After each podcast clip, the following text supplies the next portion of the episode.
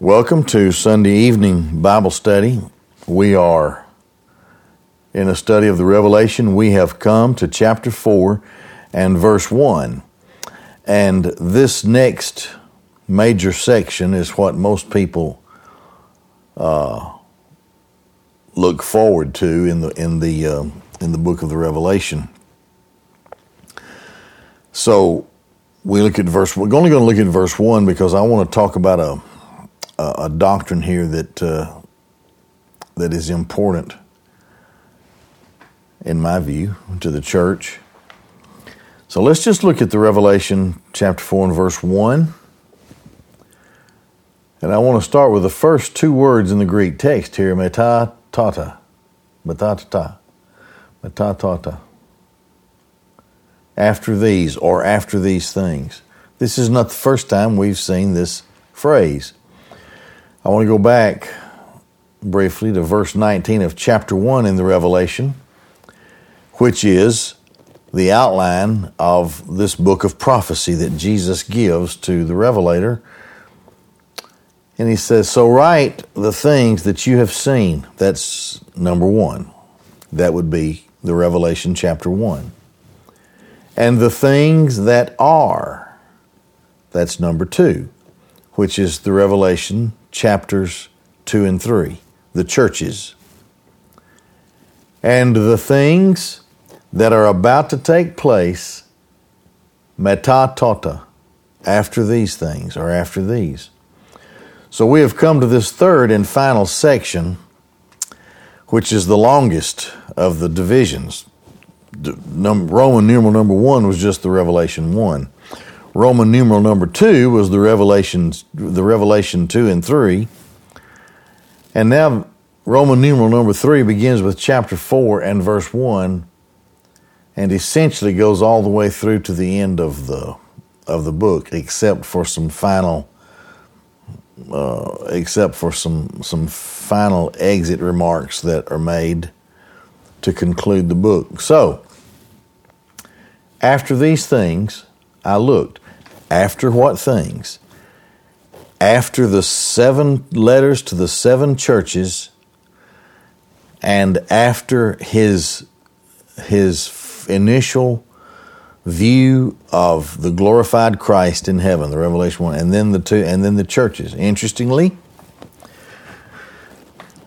the word church does not appear again here in the Revelation from chapter 4 verse 1 until all the way to the very end and the the uh, exiting remarks that are made in in the Revelation 22 and verse 16 and he summarizes about these things for the churches. So the church is not seen and is not on earth from the Revelation chapter 4 onward. The, the church is gone. The church is in heaven after the seven ages of the church. Now let me go back. The two the two the two of the seven of the churches that should be most interesting to us in the year 2021 should be the sixth church, which is Philadelphia, and the seventh church, which is Laodicea. Okay. I know we've studied this, but I want to I want to go back and briefly touch on it because it's relative to what we're going to see here. We're moving right through, and this is. I haven't always felt this way, or I, or I have for a lot of time in my ministry, sort of struggled with whether or not these seven churches were representative of seven ages of the church. But may I say, after 40 plus years of preaching through the Bible and really having studied this and then looked at having looked at church history and studied what other scholars have said about it and uh, especially uh, modern day conservative premillennial scholars i have to agree that those seven churches are representative of seven ages of the church and it's easily it's really easily argued for uh, when one presents the general summary of, of the apostolic age, for example, which is the Ephesian age, and the suffering age, which is the Smyrnian age, and so forth. Um, it's, it's rather easy to make the argument. Now, living at this late date, I mean, let's face it, we're 2,000 years hence, nearly, forward from the time the church was formed on earth on the day of Pentecost. So, it's easy to see at this point in history, looking back over church history, how there were these different ages of the church and what the church struggled with during those and how Christ applied to him applied himself to the problems of each of those ages of the church. And so now the next to the last one is the Philadelphian age, and we talked about that a couple of weeks ago and the Philadelphian church was the church that would be raptured. He said, I will keep you, I will guard you, I'll protect you from the hour of trial that is about to fall on all of those who dwell on the inhabited, inhabited earth.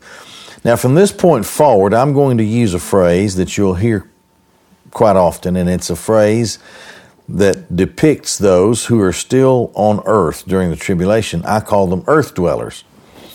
Earth dwellers are those who will not repent. Tribulation saints are those who have repented, and they include both Israel and the Gentiles. Uh, but, but a great deal of this, through a great deal of this time, we're standing on Jewish ground, and and and yet still the blessings uh, flow into the Gentile world as well. But those who are saved in those seven years from the Revelation chapter 4 here onward are tribulation saints. They're not, they're not like we think of it as the church. Uh, they are they belong to the 70th seven year period of Daniel, which closes out which what the angel said to Daniel, I'm going to tell you what applies to your people. 77 year periods. And there's a distinct uh, and abrupt interruption of the flow of those 77 year periods when Messiah is cut off or killed. That, that closes the 69 seven year periods. And then the 70th picks up later here in the tribulation, which is a seven years of tribulation.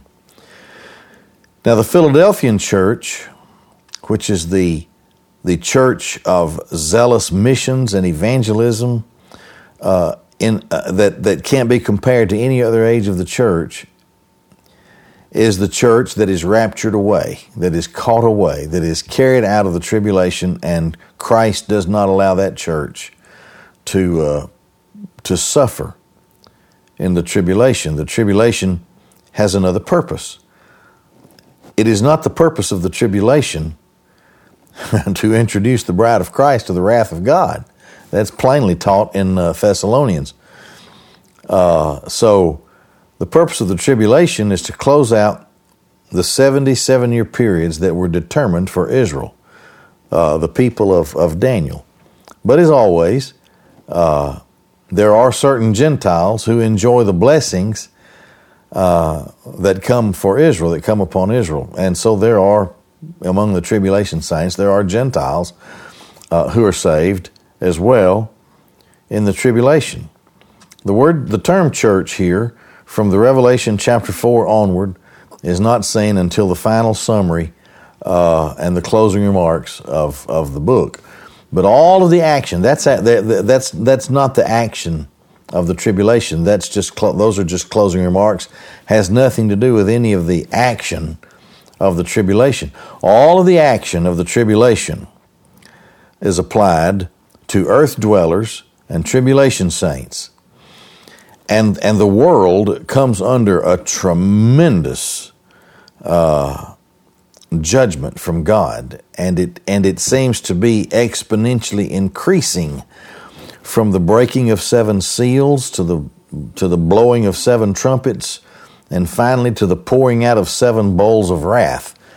Uh, all of this, all of this uh, judgment the wrath of God is increasingly poured out.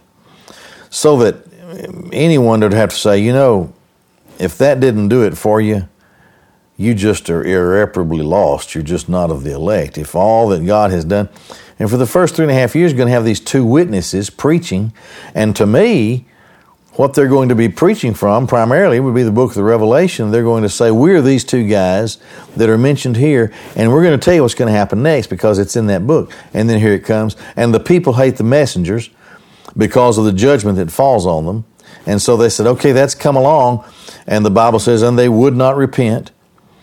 So then the next thing, and so the the tribulate the uh, two witnesses would begin to preach again about the next round of judgment because it and they would have to they would tell them it's coming right from this book, the Revelation, but they would not repent.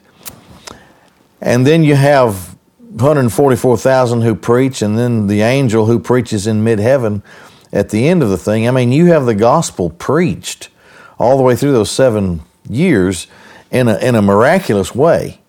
And as a matter of fact, in those seven years, the, the preaching of the gospel is, is a, especially in the case of the two witnesses, is attended to with miracles. Um, so you get to the end of that, and you have some very hard hearted people, and not a whole lot of people left in the world because of the judgments that have killed so many of them.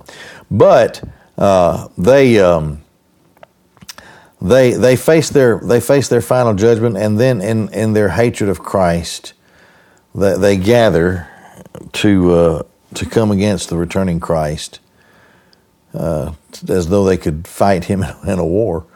Uh, to to fight the returning Christ, that's way on over there. The but the foundational principle here of what I'm saying is that the church is not there. The word church is not there the activity of, uh, of the church is not seen. The church is not evangelizing the world anymore. Evangelism and the work of preaching the gospel is no longer in the hands of the church. The church is in heaven after this or after these things. Metatata.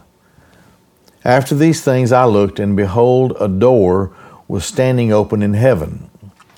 Now, the last time we saw an open door was the door that Christ had opened for Philadelphia. And he said, I open a door that nobody can shut. So it was a door of opportunity, it was a door of evangelism. But it, I suppose metaphorically, that door of evangelism can lead that kind of a zealous church, a Bible believing, trusting in Christ who is God in the flesh kind of church, whose word is perfect, and a church who has guarded and protected the word of God and the name of Christ and the person of Christ, the doctrine of Christ.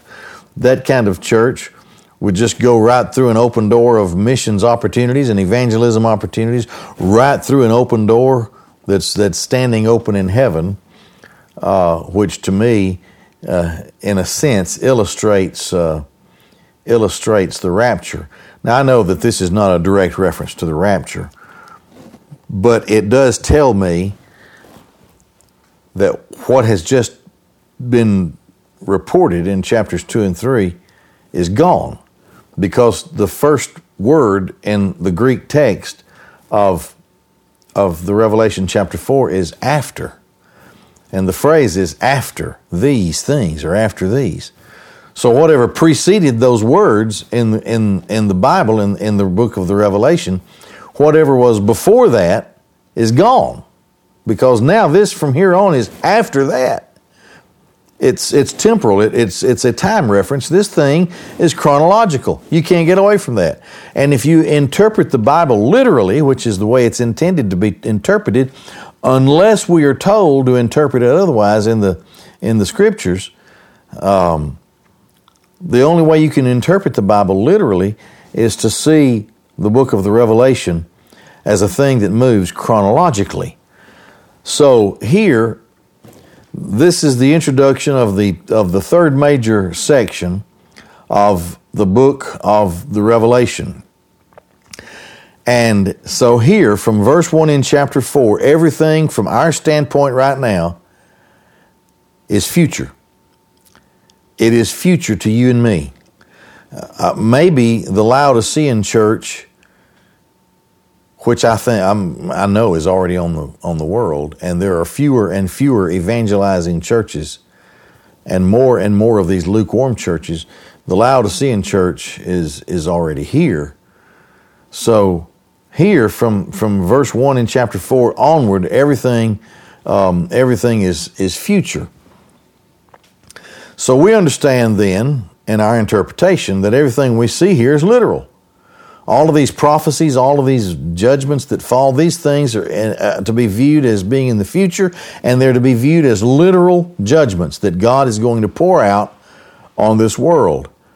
Um, and, and the Greek text supports that uh, completely and absolutely. That just to look forward just a second in chapters four and five.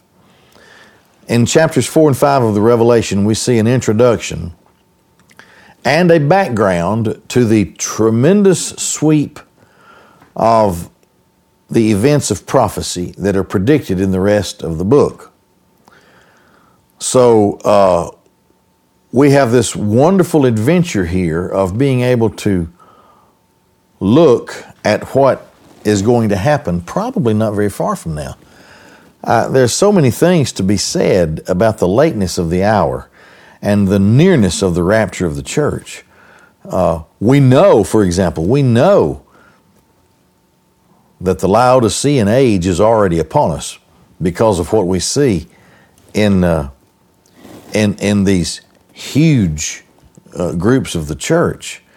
Um, I suppose the, the, the largest representative of the church, I don't say so called representative, would be the Roman Catholic Church and if you listen to the Pope, and they, they hold they adhere to a, a, doctrine that's called the infallibility of the Pope. So what he says is like the Word of God, and he's infallible. And if you listen to that guy, you're convinced that if you're not listening to the false prophet of the prophet of the Revelation, you're listening to somebody who's very close to that.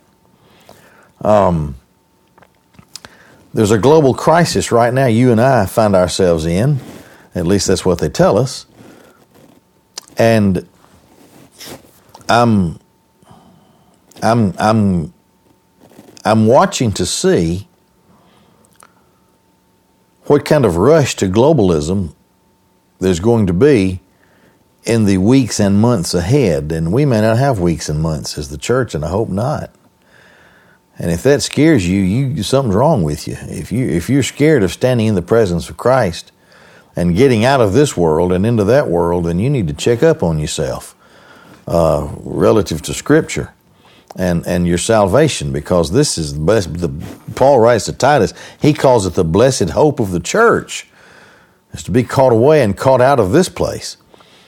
So what's the what's the world? This is you know I, we've never seen anything where the whole world is immersed in a so called crisis like this, where the whole world is told to stay home and not do anything. And to me, it's something that God can use and will use and is using to straighten out the church and to maybe let us know, you know, you better watch it because it doesn't take me long to shut down a, a job. It doesn't take me long to shut down the world.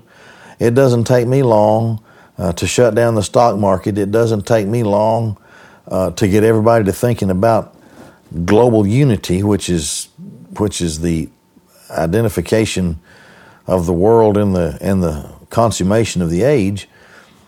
You know, we need to we need to be still and know that He is God, and listen and ponder and think and wonder and and be in prayerful meditation about what these things mean to the church, and not only to the whole church, but to us as individuals within the church, and. Uh, be prayerful and be thankful and and and be repentant and be confessing our sins and be prepared in our hearts uh, for what I believe is the soon coming rapture of the church. Um, because then, according to what Paul writes to the Thessalonians, he who restrains, and that's the work of the Holy Spirit in the church, or that's that's the Holy Spirit, and then that which restrains is also written. One's in the masculine, the other's in the neuter. Paul writes about it in his, in his letter to the Thessalonians. When that's taken out of the way, then the man of lawlessness is revealed.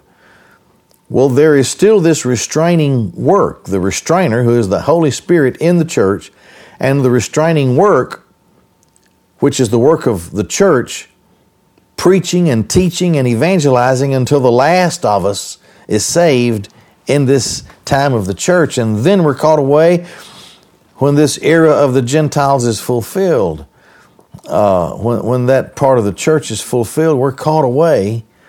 Uh, we have this we have this time where we don't have anything better to do than to read the Word of God and to ponder and contemplate the actions of Christ.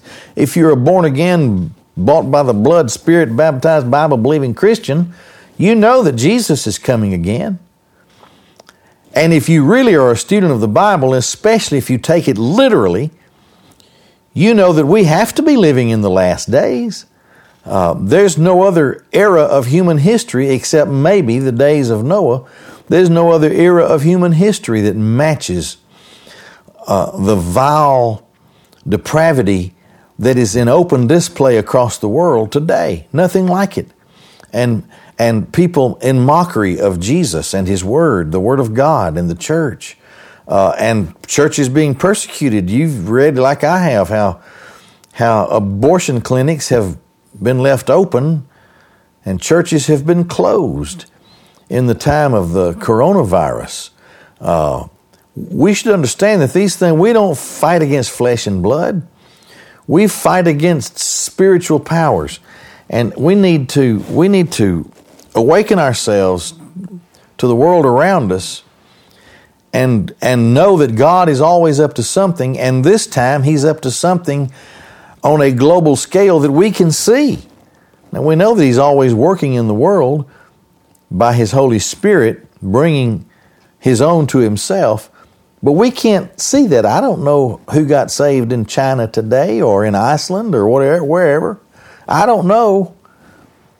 But I do know that the whole world is shut down right now. So this is a this is a global thing. And this is it's always God who would speak and he would speak to his church. He speaks to his own.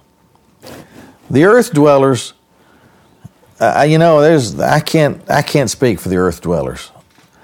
But I can speak for the church. And uh, the uh, the care of Christ is for his church. And if the wrath of God is about to fall, then uh, in the tribulation, and I, when I say the wrath of God, I, you know, it, will be unlike anything the world has ever seen.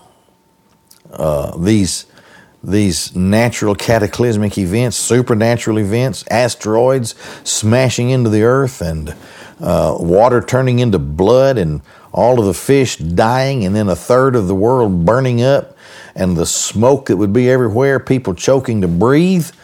Um, and the loss, as it moves on, the loss of all the economies of the world, and no man can do anything.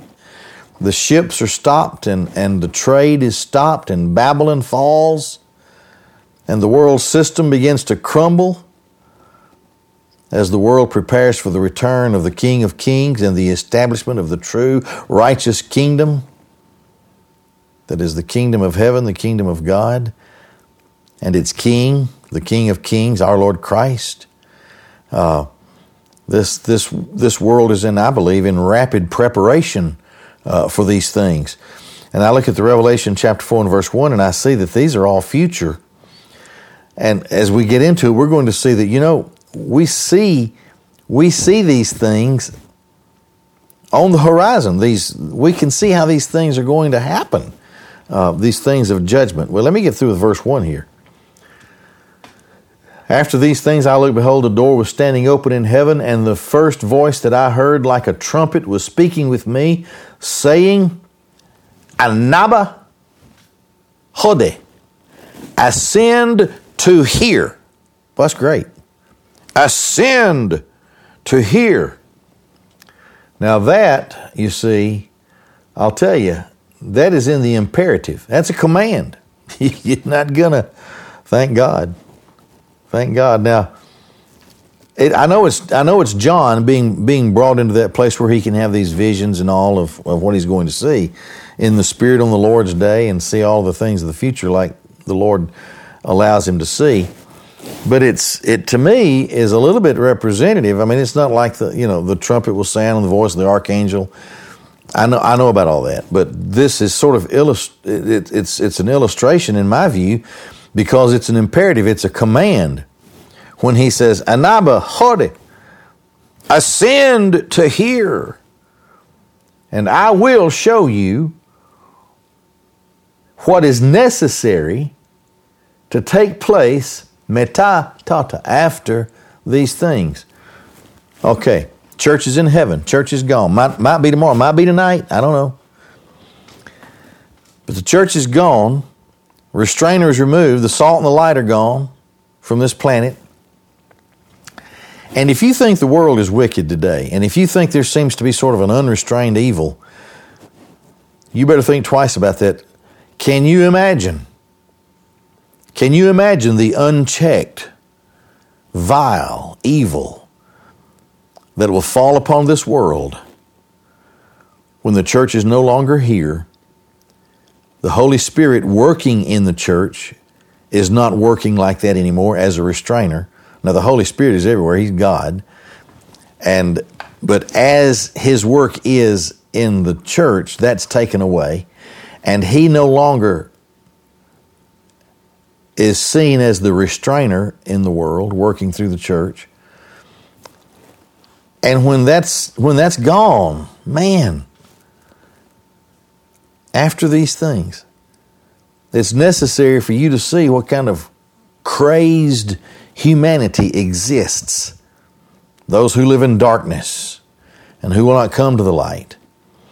Those who oppose God and His Christ and the testimony of Jesus and the Word of God. They're all identified through here. Those very phrases are used all the way, or in a couple of places on over here. And, and the world just collapses into this darkness, and then it necessitates the increasing judgments of God until humanity is so squeezed that there's nothing left to do except then to judge them. And then to bring forth the thousand years of, of the kingdom age onto the earth. And then that which follows after that, uh, which we will study. We're given a very brief glimpse of it over at the end of the of the book of the Revelation. Okay, so I'm thinking now of the doctrine of the rapture of the church. Um, divine wrath is coming upon the whole world, but we are not designated for wrath. That's what Paul writes to the church in 1 Thessalonians chapter 1. And he says it more than once. I mean, the Word of God doesn't really need to say anything but once, but he says it more than once. I'm not going to go through all the, the scriptures here, but it becomes very clear that the wrath of God that falls upon those who dwell on the earth is not intended for the church of the Lord Jesus Christ. That's a teaching of the New Testament. It's very clear, very clear. Now, the hard hearted, unbelieving nation of Israel will enter into her 70th seven year period, which is the time of Jacob's trouble, the time of Israel's trouble. And Israel will be saved by the end of that. Israel will be saved.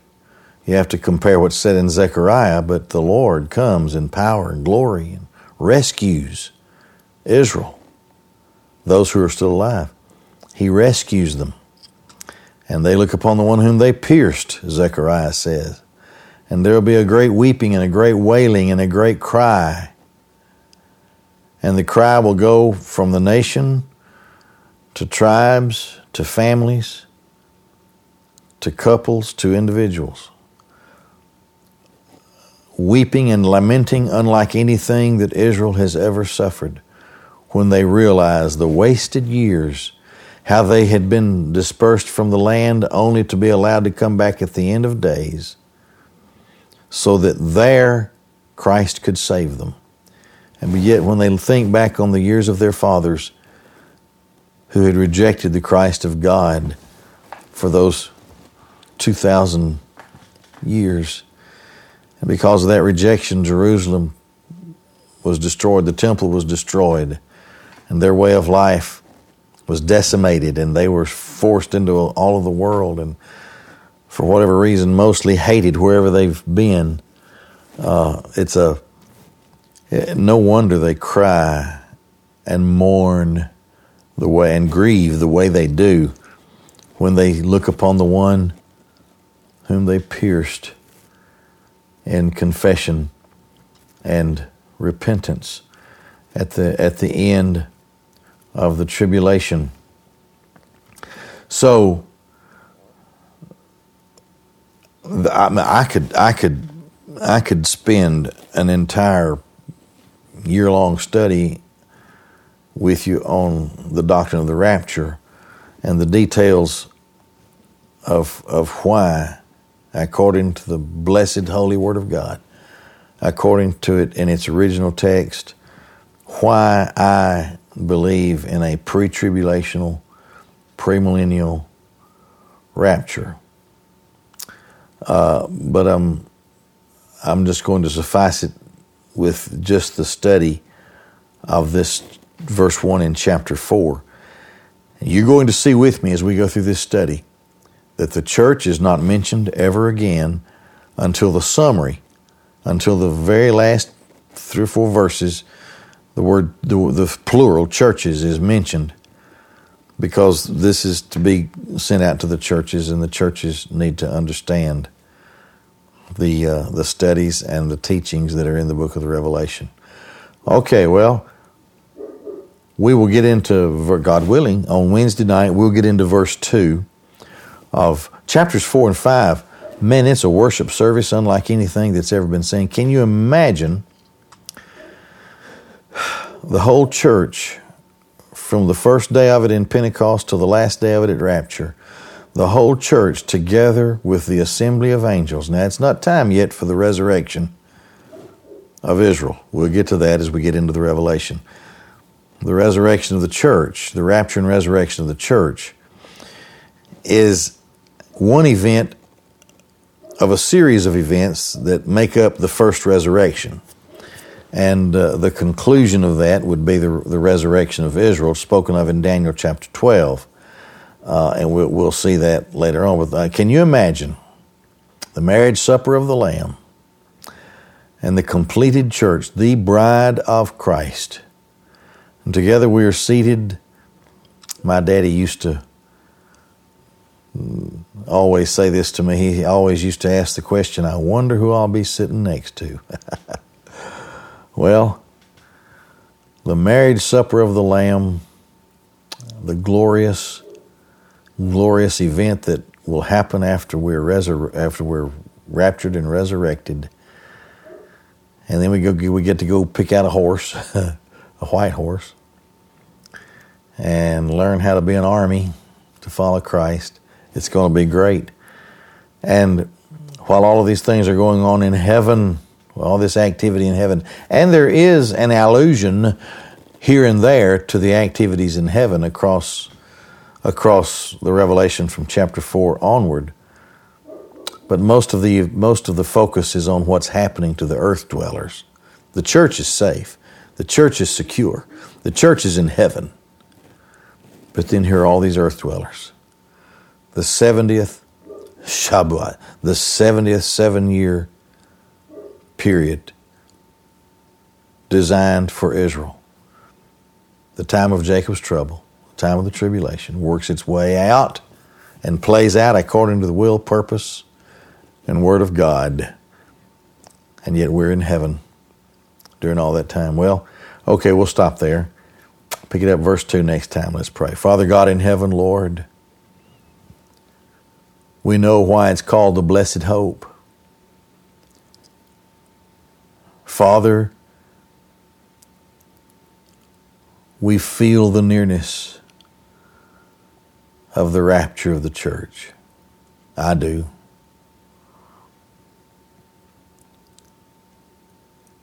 As thoughtful students of your word, all of our senses tell us that as these things happen on a global scale today, with such rapidity that it might be that you are drawing all things to a close. And that after you take us out of the world, your wrath will fall.